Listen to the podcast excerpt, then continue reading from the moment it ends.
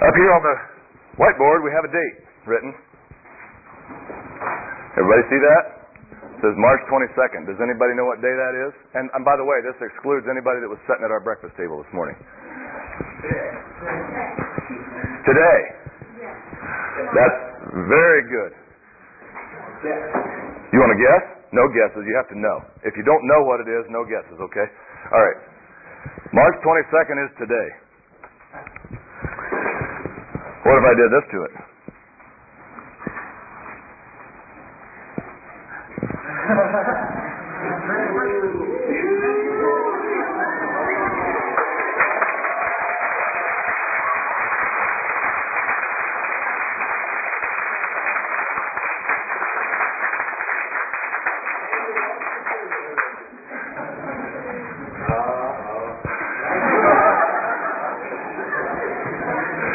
I'm scared.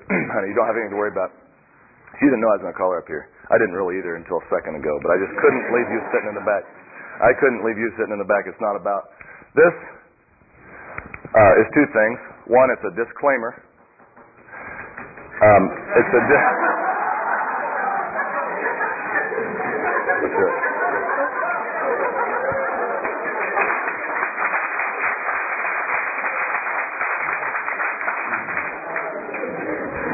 Thank you. I haven't had enough of that this week. First, it's a disclaimer because obviously 16 years ago today, I became no longer an unmarried man. And I was not an unmarried man for all that long in my life. I was 19 years old when we were married. And so that's just to disclaim that I'm really not an authority about what it feels like to be single. And so I'm just going to, by the grace of God, minister what He's given to me. Second of all, that is to acknowledge that this week, God has been faithful, God has been gracious, but He's not the only one. Suzanne is a large percentage of the reason why I'm even able to be here, why there's been any measure of success, if there's been any. There was a month of sacrifice on her and the children's part. They gave up a lot of my time, a lot of their time. They were on our team, folks. They're on your team. And because of that, we can be here. And so, thank you, honey. You may be seated. Unless you want to take the message.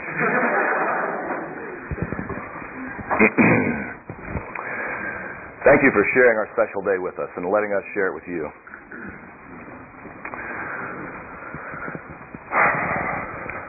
Wow. a bunch of words scribbled down here.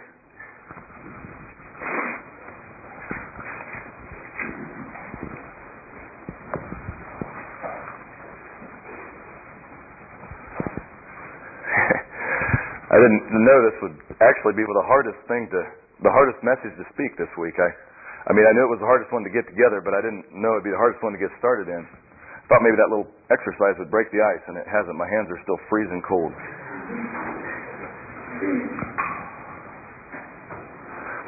I guess I'm just going to kind of follow through with what's here and just be brutally honest with you. There's a lot of different feelings about this subject, and they're all very real feelings, and there's nothing that's wrong, I don't think, to feel about it necessarily. God gives us these feelings. And by the way, we're not supposed to have any pretense or pride. But, and I don't want any hands to go up here. I don't want any response, but I'm going to ask a couple questions. And I want you to examine your own hearts. Do you want to remain unmarried? Any of you? Anybody? And that question is loaded, but I'm not going to go anywhere with that. I just I, I just want you to examine that in your heart and find that spot. And if you're and if you're satisfied with that, God bless you. You've gotten to places where I never got to. But the fact is, today, I want to bring it a little closer home than out there in the future, because I don't know how to deal with that. That was uh, the right answer, by the way, whoever answered that. March 22nd is today. And that was the other reason I wanted that on the board. Today is what we have. We don't have tomorrow or next Saturday or next December. We have today.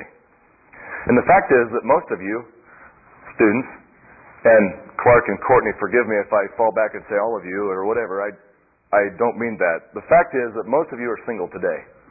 That's, that's where you live. That's where you are. Some of you will be for a long time yet. Some of you may never be married. We don't know that. We don't know.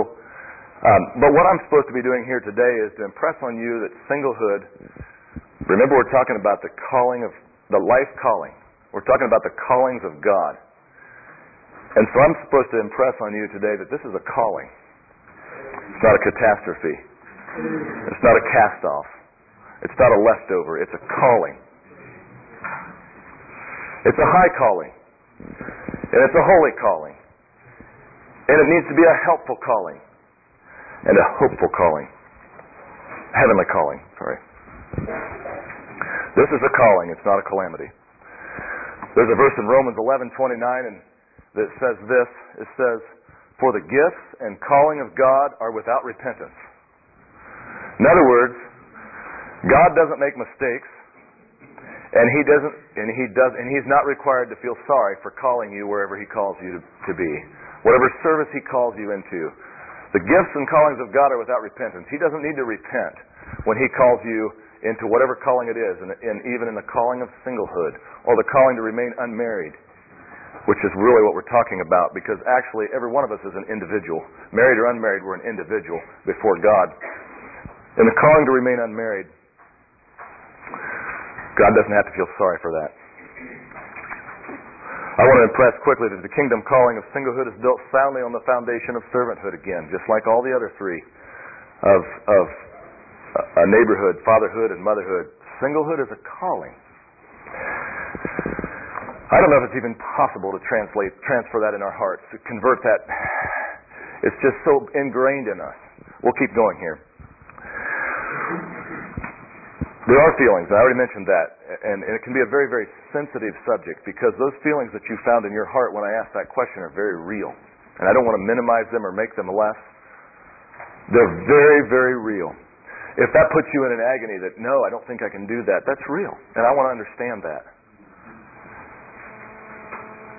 If it gives you a feeling of desperation that, God, I don't think I can be complete unless I'm married. I don't think I can be of any value because that's just what's ingrained in us. I want to I want to hear your heart. I want to understand. God does. It's not wrong to feel that way. But it's very sensitive. And almost anything that I say to try to comfort anybody that's in that condition or try to encourage them just sounds so trite. Because they say, you just got done saying you were married for 16 years and what do you know about it? You're just trying to, that's all just on the front. You know, I'll have to admit, maybe there's been times it was because I don't really, I haven't ever been there very long. But I want to. I want to care. And I want to hear that, and I want to somehow translate this from a catastrophe into a calling.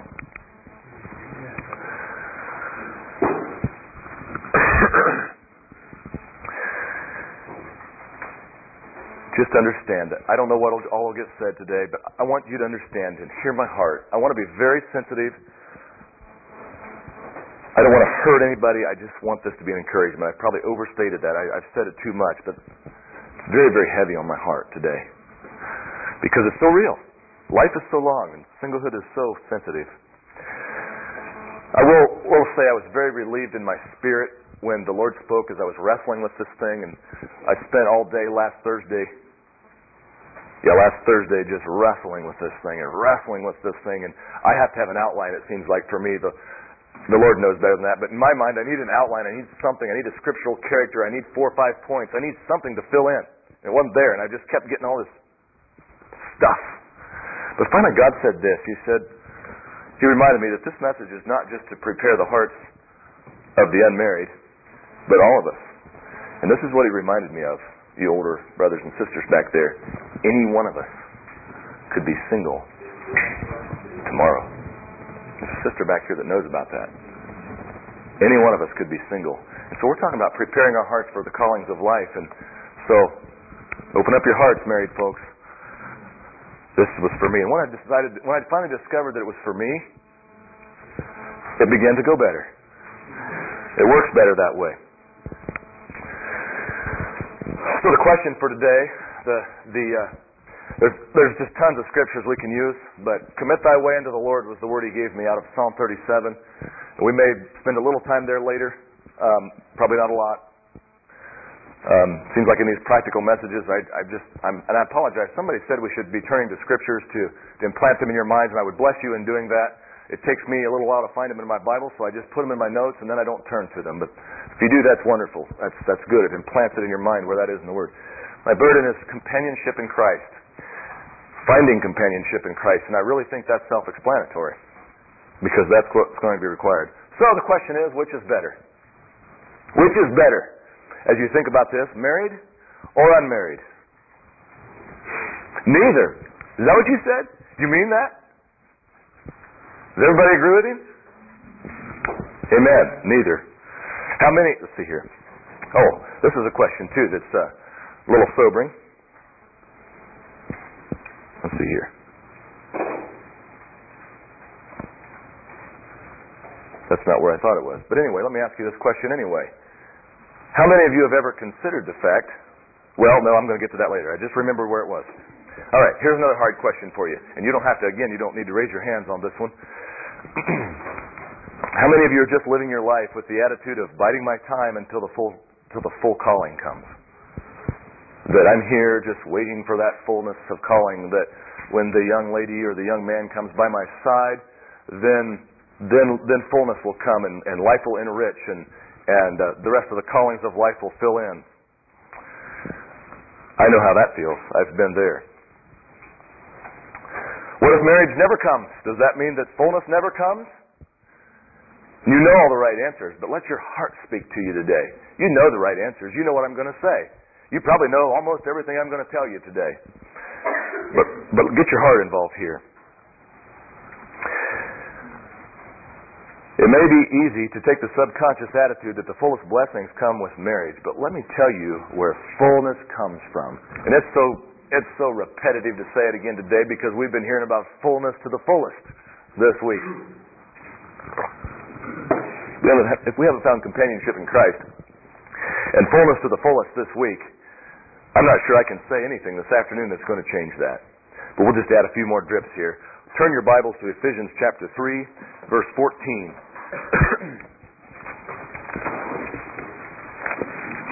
this is one of my favorite passages, and it just hit me this afternoon when I realized I was going to have to turn to that scripture, that there's no excuse for me not to be able to recite this, this chapter. But I can't yet, and I'll just confess that, but I think it's going to be high on my list of, of uh, things to do when I get home. Part of my battle plan, if you please. Verse 14 For this cause I bow my knees unto the Father of our Lord Jesus Christ, of whom the whole family in heaven and earth is named, that he would grant you according to the riches of his glory. Get this, that he would grant you according to the riches of his glory to be strengthened with might by what? By his Spirit in the inner man. Do you find anything there that says that that uh, He would grant you according to the blessings of marriage. Or, well, I'll just drop that. Did you find anything that says that? No, it's not there. Then he goes on and says that Christ may dwell in your hearts by faith. He doesn't say that, that that young lady or that young man may dwell in my home by my side. He says that Christ may dwell in your hearts by faith, that ye being rooted and grounded in love not rooted and grounded in a home filled with children. Rooted and grounded in love may be able to comprehend with all things. This is you as an individual. This is pre-marriage. Post-marriage as well. You're still an individual, but this is before you ever consider getting married. Remember what I said the other day? This is probably going to keep coming out about the single eye. This is what we're talking about today. This is learning how to do that. Keeping our eyes single on the Lord Jesus the other blessings are peripheral. Seek ye first the kingdom of heaven, a kingdom of God and his righteousness. So simple. You know all that. All these things shall be added unto you. They'll come into your into your vision and become a part of your life if that's the Lord's will, if that's his calling. May be able to comprehend with all saints what is the breadth and length and depth and height, and to know the love of Christ which passeth knowledge, that ye might be filled with what? All the fullness of God. All. Study that word sometime. A L L. All.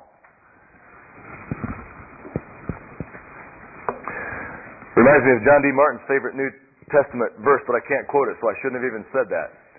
But it's one that's filled with alls, all might and all wisdom and all, all, all, all, all spiritual blessings. And I'm not even sure what all is there. Can you quote it, Kurt? Joe? Take your time. If you can't, that's fine. I, I thought maybe you could. That's fine. Look for the alls in the in the New Testament, the alls that re- refer to Jesus Christ. Anyway, that's fullness there. And to know the love of Christ, which passeth knowledge, that ye might be filled with all the fullness of God. I want to give you a word. I shared this with several of you on, I think it was Wednesday, when the, when the word of the Lord in my private time was out of Psalm 119, when, when the psalmist says, The Lord is my portion. The Lord is my portion. And that was a rich blessing that day. Because the Lord is my portion. When you say the Lord is my portion, we're not talking about when God is your portion. Not, when you think about a portion, you think about a piece of the pie or a, or a helping of the casserole or a, a, a piece of. No. The Lord is my portion. Not part of the Lord, not a hint or a scent of the Lord, but the Lord is my portion. So I shared that in my prayer group, and I was so blessed. Brother Pete um, took us then to another psalm that talks about the Lord being our portion. And when I looked at that, I, I, I knew that I had to share this today. Uh, Psalm 73. Turn your Bibles there. If you are called to be single, maybe I should say this different. If you're called to remain single, this verse can become very, very precious. Verse 23 in Psalm 73 says, Nevertheless, I am continually with thee. Thou hast holden me by my right hand.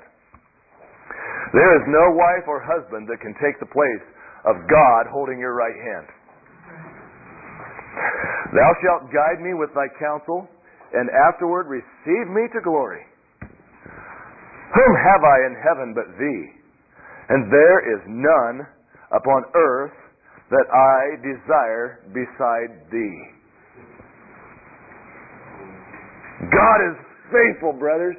That verse was just what I needed to get my hands warmed up today.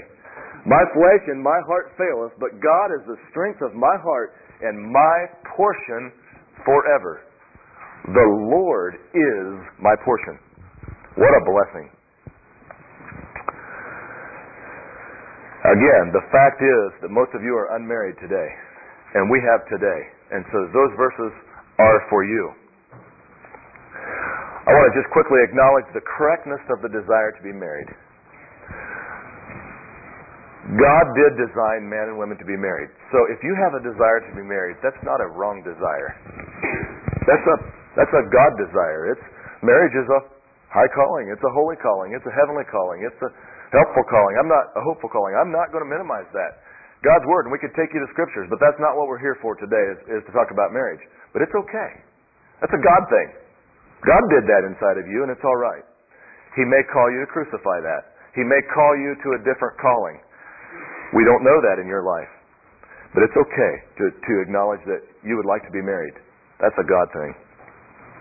There's another thing I learned. I, I'll admit I did some online research in my desperation for for something to talk about, and, and it didn't come online, brothers. It's not where it came from. It come from a faithful friend who lives in Ohio, who's still single. And he called just to check in on me and see how I was doing. He had no idea that on Friday afternoon, as I was running the forklift, I was in agony because I didn't have a clue, and I knew we needed to be leaving on Saturday morning to come to Washington. And I knew that Brother Joe had said you'll enjoy the week a whole lot more if you have most of your framework in place. And I was getting desperate, I'll tell you. This brother had no idea. He's going to find out pretty soon. I decided I'd wait till after I delivered the message to call him. He was uh, because here's here's here's how it is, brothers. I was and sisters. I was I was asking God, and this is just getting a little bit real here. But I, I actually had laid a little more fleece out there before him in specific words. I said, I would like you to provide me a a title, a burden, and an outline in a way that I receive no glory. I don't know why I added that. I, I, it was just a burden, I guess, at that moment. That I, I guess I, I wanted it to be something where I didn't wrestle and, and lever and, and use all the mechanics that we can try to use sometimes to build a message and have it work. And that's exactly what he did. I can give the credit to nobody except God and working through this brother who still has no idea. Tim Rice, you all my, you old boys had already figured that out, probably. He's a blessing. Amen. Man of God there. So let's get going here. We've got an outline in Luke chapter 2, verses 36 through 38. Tim said, Why don't you consider Anna the prophetess? I said, Hmm, I'll do that. I went home, opened up my Bible to Luke chapter 2. I knew where it was, and boop, boop, boop, boop. Four point outline, just like that. There it was. When, I, when that happens, I pace around the room and I do a little jig, a little jig uh, sometimes. It's not real, folks. God is faithful and God likes us to be happy and God likes us to rejoice. I don't go to the extent of taking all my clothes off and dancing in the street typically, but but uh, God does like us to rejoice before Him. Luke chapter two, starting in verse 36. We're just going to clip this out of here, just kind of a little little news clipping here. Verse 36, and there was one Anna, a prophetess, the daughter of Phanuel of the tribe of Aser. She was of a great age and had lived with an husband seven years from her virginity. She was a widow of about fourscore and four years, which departed not from the temple, but served God with fastings and prayers night and day. And she coming in that instant gave thanks likewise unto the Lord, and spake of him to all them that looked for redemption in Israel. Now we understand that Anna did have a time of being married, but that's beside the point. And I want to, I want to talk about this just a little bit. There's two ways of looking at her age. I personally prefer to think that she was of a very great age. A very great age. It says she was of a great age and had lived with her husband seven years from her, her virginity. So I like to think that she was 15 or 17 years old and she was married because in those days I think that was probably more likely to be younger. Maybe I don't know. Maybe that's not true. But let's say she was 17 years old and she lived with a husband seven years. That makes her 24. And then it says she uh, was, let's see, she had lived, and she was a widow of about four score and four years. You had 24 to 84 years, and you have 108 years, if I did the math correctly. Now, that's probably not the right way to look at it, but I like to look at it that way just because I think she was a very great age, and she understood singlehood because she had lived that way a long time. Now, maybe the technical way to look at that is is that she was actually 84 years, and what, regardless of the of the how old she was when she married, she lived with a husband for 70 years and for seven years, and and the rest of that time until she was 84, she was a widow. Doesn't matter. She was really old, and she understood what it was like to live a single life. That's the primary point. Four things about Anna. If you look in here, you're going to find out that Anna departed not from the temple. You're going to find that she served God with fasting and prayers night and day. You're going to find that she gave thanks likewise unto the Lord. And you're going to find that she spake of him to all them that looked for redemption in Israel.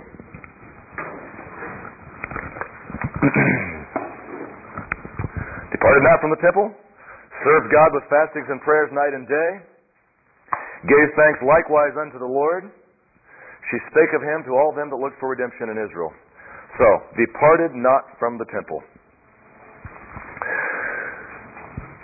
Obviously, we're we're uh, just going to do with this story what we want to do today to, to to some degree to make it make it cohesive. But she departed not from the temple.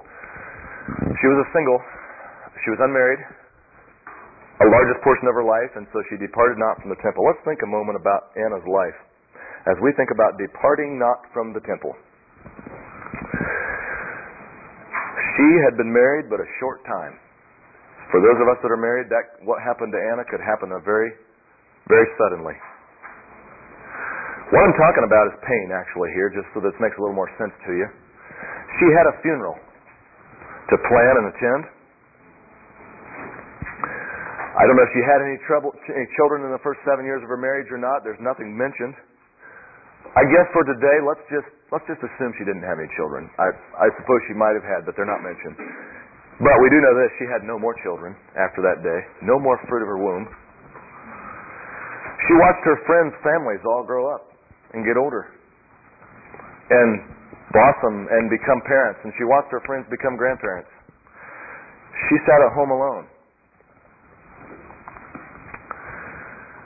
When all that was done, and, and we could add to that list and make it quite lengthy, I'm sure, of the pain that she endured in just all the little ways, what did she do? She went to where God was. She departed not from the temple. Night and let's see here. Maybe that's the wrong one. She departed not from the temple. she departed not from the distance. I have no desire to belittle the pain of somebody who's unmarried. No desire at all. I've already said that. I acknowledge that those who are called to be unmarried will maybe experience a funeral. Possibly. Some of you may never. Some of you may be called to remain single and not have a funeral, but there's pain in our life. Some of you may have to learn to put away your dreams. Anna had lots of dreams, I'm sure, when she married that young man. Some of you may have to listen to your friends speak of their hopes and dreams of home and children as they get married and move on with their life, and there you sit, rejected, possibly. Some of you may have to listen to your friends get all excited when children do come and they hold these babies in their arms and they want you to be all excited about them. Here, it's a new baby, and, and they get all their little pink and blue things and whatever they do, and, and they're all excited. And there you are, and you're just like, oh, would to God that was my child. I wish I could do that. That's pain. Some of you may have to watch a friend's lover care for them. That smites me. I just put my arm around a woman and kissed her right in front of all of you, at your invitation, no less. But, um, but still, I hope I didn't hurt anybody by that. Maybe I shouldn't have even did what I did here, because us married people can be so unsensitive sometimes.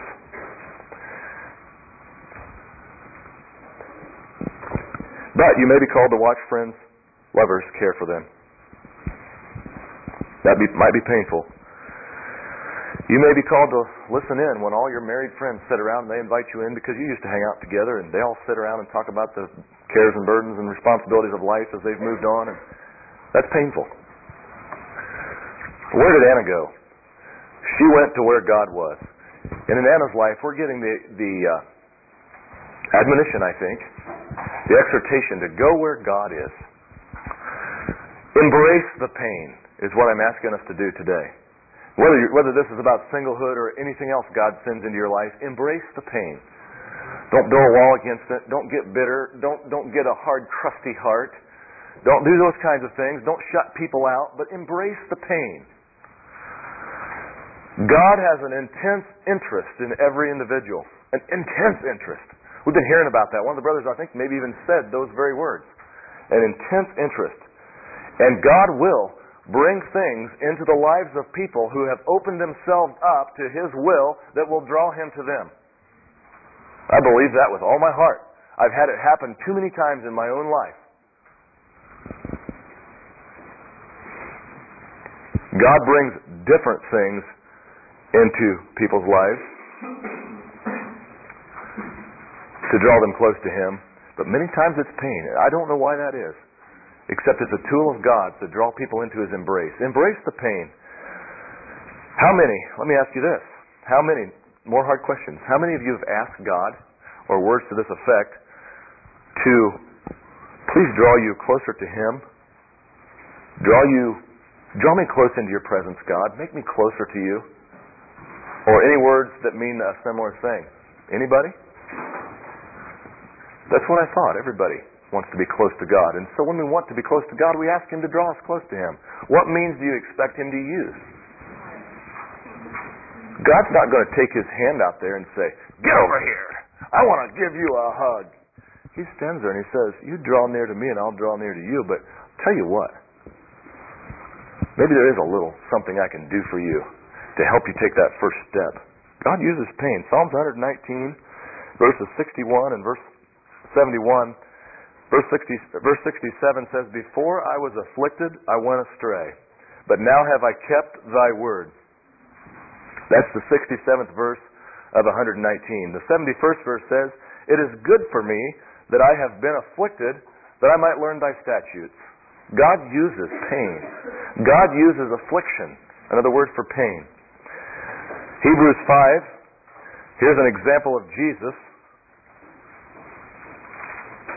God uses pain, Hebrews 5 verses 7 and 8, who in the days of his flesh, Jesus, when he had offered up prayers and supplications, with strong crying and tears unto him that was able to save him from death, you might even just add in your life that was able to save you from singlehood, you know he could have, and was heard in that he feared, though he were a son, yet learned he obedience by the things which he suffered.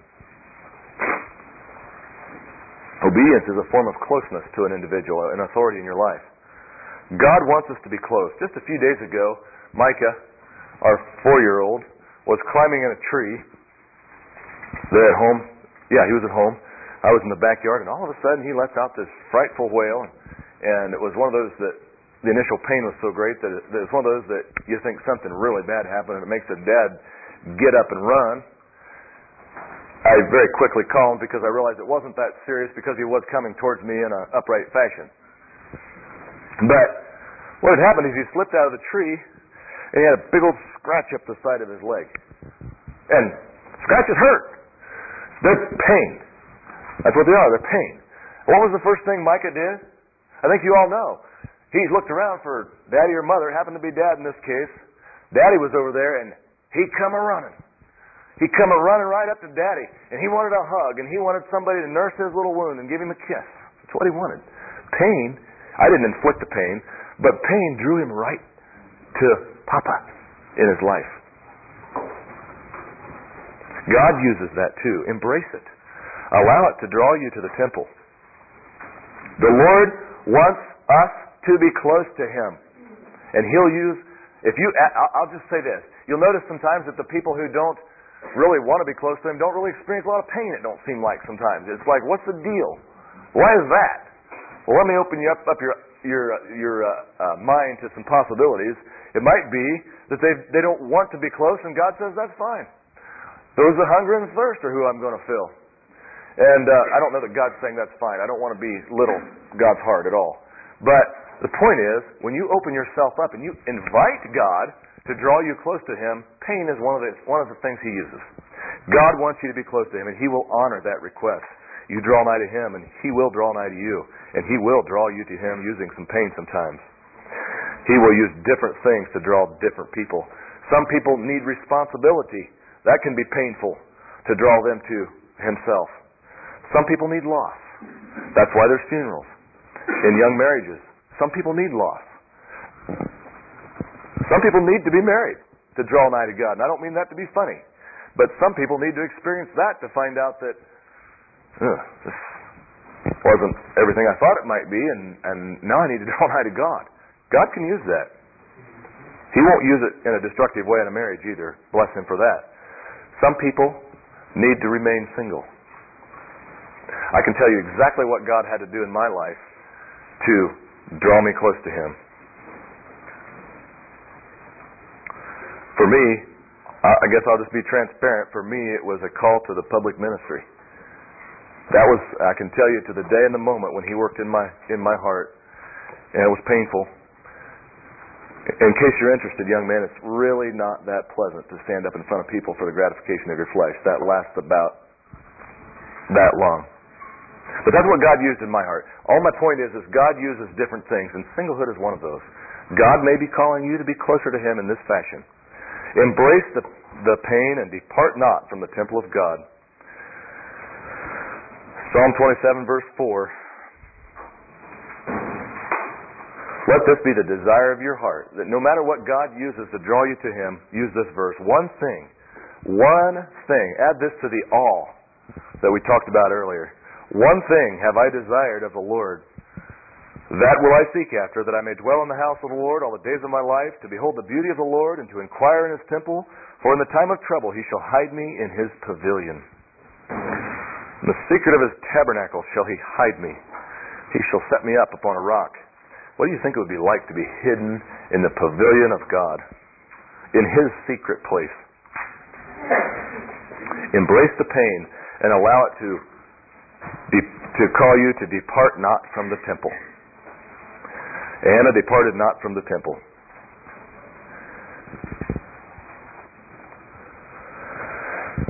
Anna served God with fastings and prayers night and day. This speaks to me of commitment. How real is God to you? List of questions here. How real is God to you? And again, at the end of a week like this, when God is so real and so close, and, and you can just you can feel Him almost physically, maybe it's kind of funny, but let your heart speak into this. Real enough to talk to like a real person. It took me a long time to learn how to talk to God just like I'm talking to you. and just share everything that's on my heart. No matter what it sounds like, and no matter how foolish it is, and no matter how childish it is, and no matter how much it doesn't even make sense because the thoughts aren't coming in that right order, to just talk to him about it.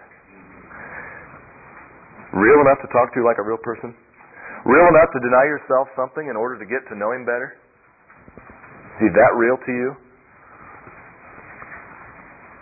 Real enough to be the number one companion in your life? Real enough to let Him determine your marriage status? Brandon talked this morning about some things that, that the God of peace can do in your life. That was a good exhortation even to this message. Jehovah Shalom. God can bring peace. If God wants you to get there on time and you have to follow the speed limit, He'll get you on time. I mean, and you. And if God wants you to be single and unmarried, God can fill you with peace, and He can get you there on time. He can get the job done right. Real enough to let Him determine your marriage status. If He wants you to be married, He can do that too. Annas was that real. James chapter 4 verse 8 says, Draw nigh to God, and He will draw nigh to you. Anna was committed to drawing nigh to God. She served God with fastings and prayers night and day. She was a single woman, unmarried. Psalm 34, verse 18. The Lord is nigh unto them that are of a broken heart, and saveth such as be of a contrite spirit. I'm not sure why I stuck that one in there. That probably should have been in the pain section. But anyway, the Lord does want to be near. And I guess we should be committed in, in brokenheartedness, like we heard about this morning. Brokenness. and, and uh, contrition, a contrite spirit. Psalm 57, favorite verse of mine. Again, I should be able to recite it. I don't know why I, I I've, I've received a lot of admonition unknowingly by any of you to do a little better at Bible memory. Uh, disciplining myself. But I love this verse in Psalm 57 when he says, For thus saith the high and lofty one that inhabiteth eternity, whose name is holy. I dwell in the high and holy place with him also that is of a contrite and humble spirit to revive the spirit of the humble and to revive the heart of the contrite ones. Isaiah 57:15. I'm sorry. And there's more places we could go to about that, but it's an exercise of commitment to be contrite in spirit and to be broken. Psalm 16 verse 8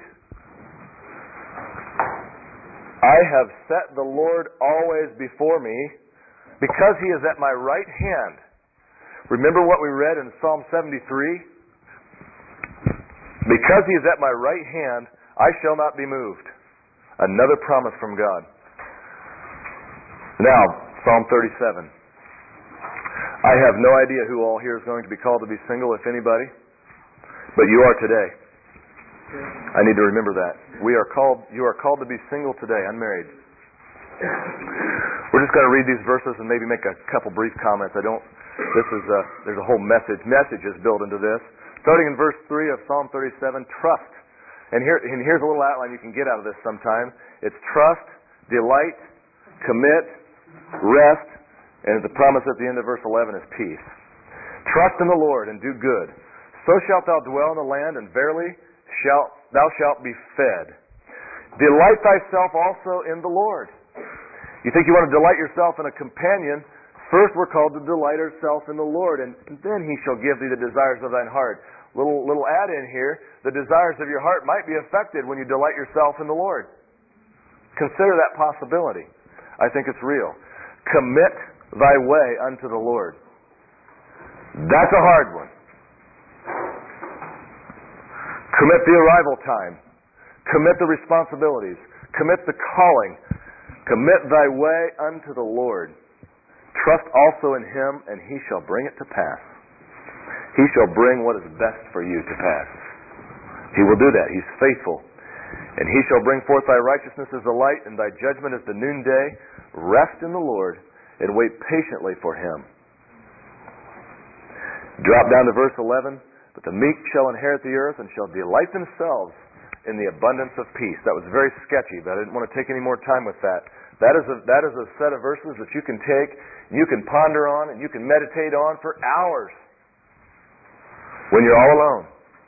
And you wonder, I wonder if God is speaking the call of singlehood into my life. I want to say something that's just come to me. The call of singlehood, this isn't trite. I was afraid of statements like this because it sounds so trite. Like, you know, yeah, you're just trying to make me feel good. But I believe, personally, I believe, I'm going to, if I can find it quick, I did, I did print something off here from a, from a place called um, uh, Encouraging Words, which is a online thing here.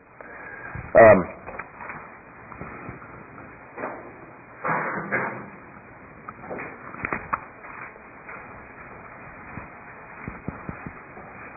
my thought completely. Here it is. The call of singlehood, I believe, is actually a much broader, which makes it a more responsible call. This isn't a trite statement, folks, than the call of fatherhood or the call of motherhood or the call of neighborhood by itself. You pack all those three into one calling, and you've got the calling of singlehood. Think about it. If you have felt and received that calling, it's not a calling to sit at home and, and just keep house for yourself, search out a career, and build a, and amass a great bunch of wealth because nobody else is going to do it for you, so you got to take care. No. The call of God, that's not what it is. Um, it is actually a broader calling than any of those other single callings even are.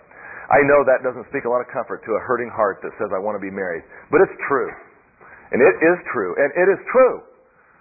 And when you get to know the Lord Jesus, like I think you are, and probably have, many of you, it will be true in your heart too. Get real with God. He wants to be real with you. Tell Him your desires. Tell Him your desires. And like I said before, when you pray, just talk to Him about them. No matter how silly they may seem and how small and how goofy, even when you say in your life, Lord, this is dumb. I, I know I'm being childish here. I, I know that. Tell them to him anyway. And then release them to him. And let him put them on the floor like that ladybug the other day. And let him set his feet on them. Now, God doesn't just come uh, on in, in situations like that. He doesn't come up, to, all right, I'll do that. Trump. No, he doesn't do that. He very gently and lovingly and carefully, as you permit him, places his foot over those things. Just release them. But tell them to him and just let him have them. Get real with him. Knowing God, loving God, and talking with God, finding fulfillment in God, and being committed in Him. Serve God with fastings and prayers night and day. There's so much more about that. They will all, all that will be essential. Knowing, loving, talking, and finding fulfillment and being committed. They'll be essential if any of us are called to be singles in our servanthood, a single servant. We like God, or like Anna, we like Anna, single or married, actually, should be committed to serving Him with fasting and prayer night and day. So she found herself constantly in the temple, departed not from the temple, and she served God with fastings and prayer night and day. She gave thanks likewise unto the Lord.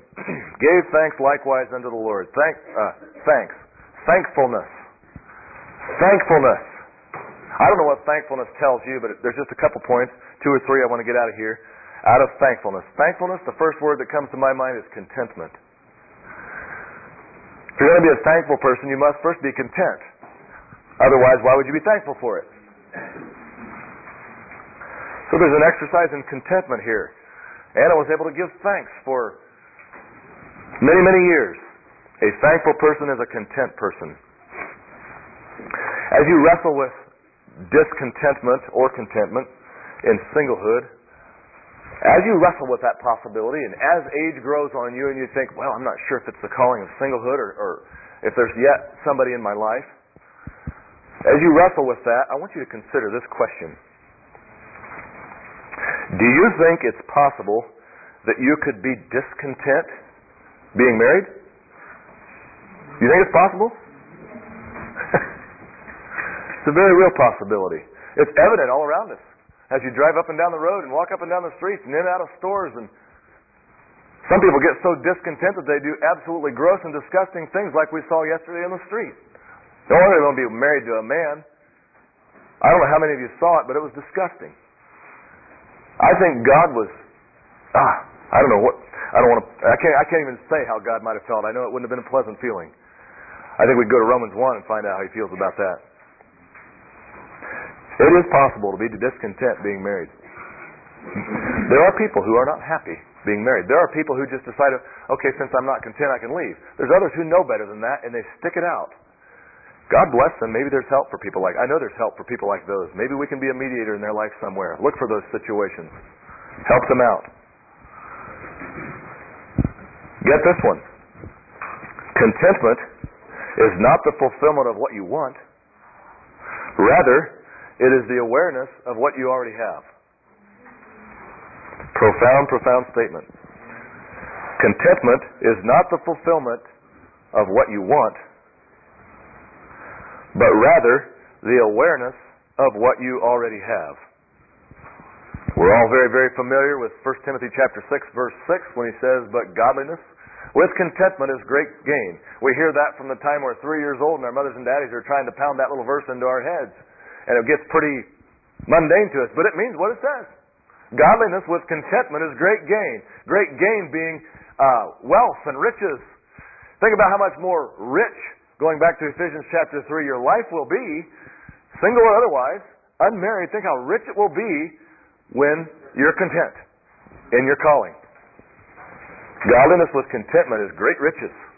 It's great wealth. It's a wealth of, of peace. It's a wealth of joy. It's a wealth of victory. It's a wealth. That's not just a trite little statement either. Consider this. Hebrews 13 verse 5 says, Let your conversation be without covetousness. And be content with such things as ye have. And here's the promise that goes along with that.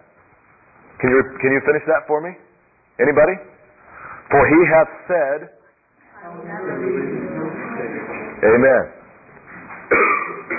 let your lifestyle, let your manner of living, your deportment, as Brother David says, be without covetousness, and be content with such things as ye have, for he has said, I will never leave thee nor forsake thee. When God makes a promise like that, God means what he says.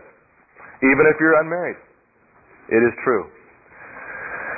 There's another uh, a thing about uh, giving thanks likewise unto the Lord. Anna gave thanks likewise unto the Lord. One of the propensities, I think, for um, us to protect ourselves, and maybe even for single people more than uh, it's all of us. I think single people are not exempt from this. Maybe I'll say it that way. Uh, to protect themselves is in selfishness. And like I said earlier, it can be tempting to to go out there and get a career and, and stash up money for yourselves and, and make sure you own your property and have things all in place for the future because nobody else is sure taking care of you, or it seems like maybe. So one of the things that can happen is selfishness. And I could sit here and name handful, a handful of people right, right off the top of my head of people who don't do that, who are single. I'm not going to name people's names today. I just won't do that. But I know people who have good jobs. They've, they've, they've accepted that calling of singlehood, and, and they do have good jobs, and they make good money. But they don't just do that all the time. They're able to do that for a portion of time, and then they take it and disperse it.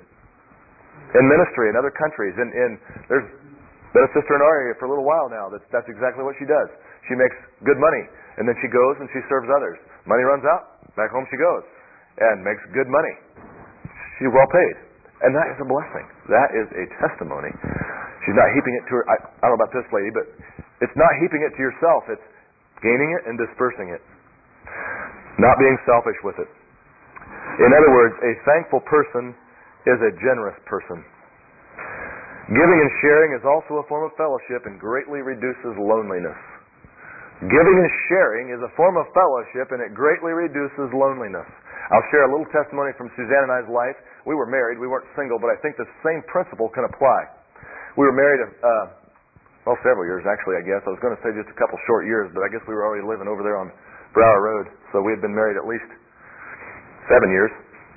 But for some reason there we began to feel a little lonely there at, at home in our in our local church congregation and like we were maybe a little friendless. And uh I don't know why, it just dawned on me one day that that old saying that says he who would have friends must first show himself friendly. I come home from work that night, inspired a little bit, and I said to Suzanne, I said, well, you know, I'll tell you what let's do. Let's take Friday nights and let's do something every Friday night.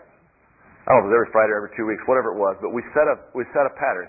The very first place we went to an old elders home there in our in our local congregation, Paul and Francis Kinsey, and we spent the evening with them. And I tell you what, we come home so blessed. I don't know if Paul and Francis were blessed or not. I think they were because the next time we met them at church, they were our friends, and they tried to call our children by name, and, and they wanted to be friendly. Now, I think they wanted to be friendly before, but I don't know if they knew they could because we hadn't been friendly to them. That was a rich, rich blessing. Some of you here know that another thing we did during that time in our life, back in about 2004, 5, 6, somewhere in there, was to start inviting some of you into our home. Shouldn't say invite. We invited all of you, whoever wanted to come, but but uh, on one of those Friday nights now and then, we inserted that. That was a blessing. I'll tell you, there was nothing in our life quite like going to church and having you folks come up to us and bless us, call our children by name, encourage us when we when we spoke, send encouraging text messages, letters, and cards. You young people, you don't know what you did in our lives during that time. It was a sanctifying effect for us, very, very strongly. But my point, not to get on us, but my point is that as a single person, you can do just that. There is fellowship and blessing and sharing with others. Being a generous person, a thankful person is a generous person. Give to others, boy, the blessing will be yours. It works that way every time. It's a principle.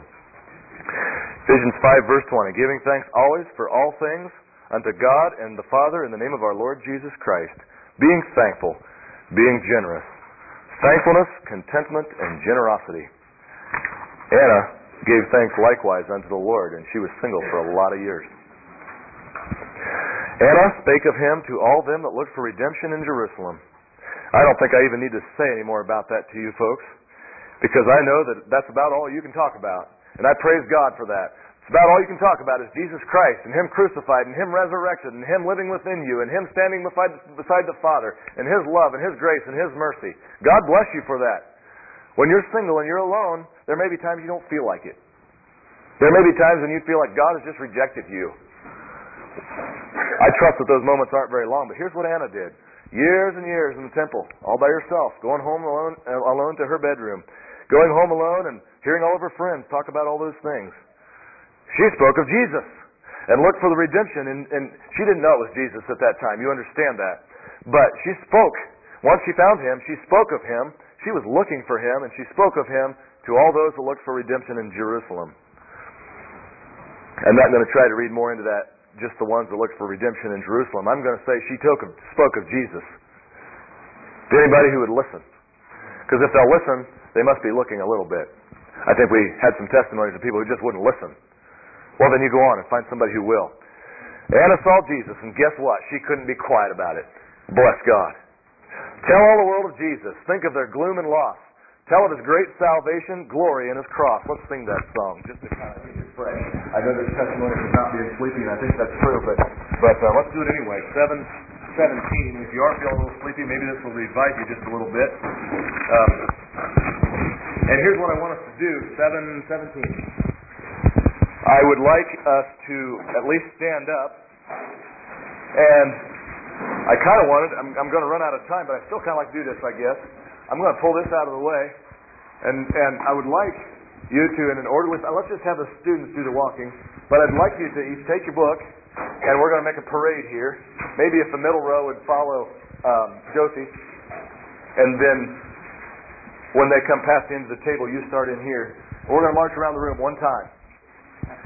So, Nathan, you follow the end of the, of, of the sisters, and then, of course, you just follow around behind Reuben. And we're going to go around here, and you're going to just walk around at one time. And when you get back, come, come around the end and across the front and back through wherever you, but stay in a line and find your seats again. So we're going to follow the path of Jesus. I'm doing this to sort of get your blood pumping. And I want, and, and the older folks can just stand there and sing. That's fine. We're going to get the students involved in this.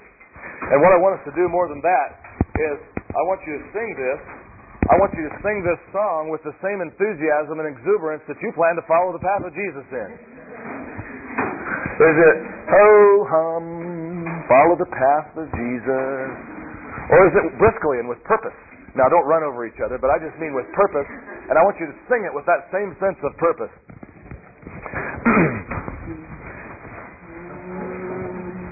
Follow the path of Jesus.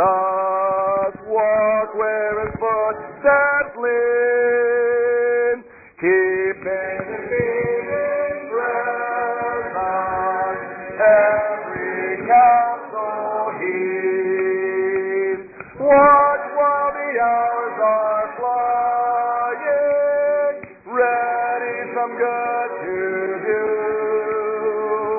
Quick voice is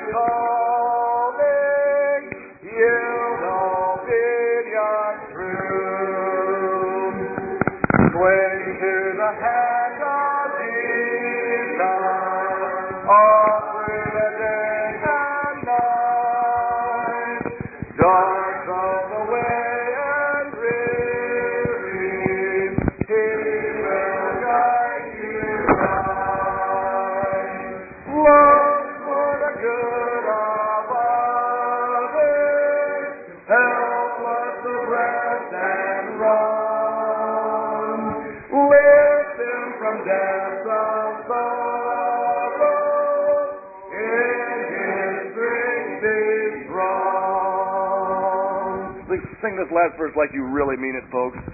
Sing it like you really mean it. Mm, take up the cross of Jesus,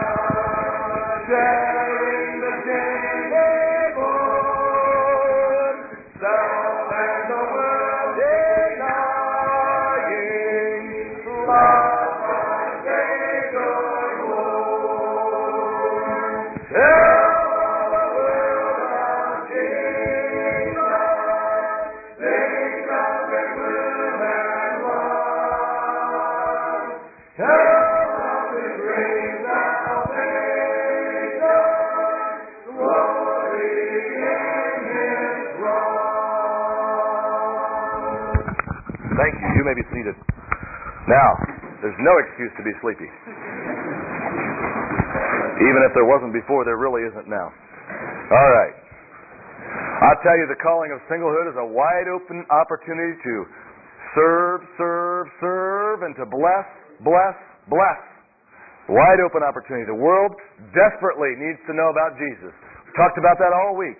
You've been equipped, you've been encouraged, you've been counseled, you've been exhorted about telling the world about Jesus with your lips, with your life. Everything about you exuding an identity of Jesus Christ. The world desperately needs to know that. The message of Christ is compelling. We heard the other day again about the words of Jesus, those lovely words. And I, if I be lifted up, I will draw all men unto me. The world needs to know that. They need to see that. They need to feel that. Doesn't matter if your calling is single. What an excellent opportunity to throw your entire life solely and soundly focused on Jesus Christ with no distractions. We could turn to Apostle Paul, and I chose not to do that. I'm going to be just a little disobedient to that, if you don't mind.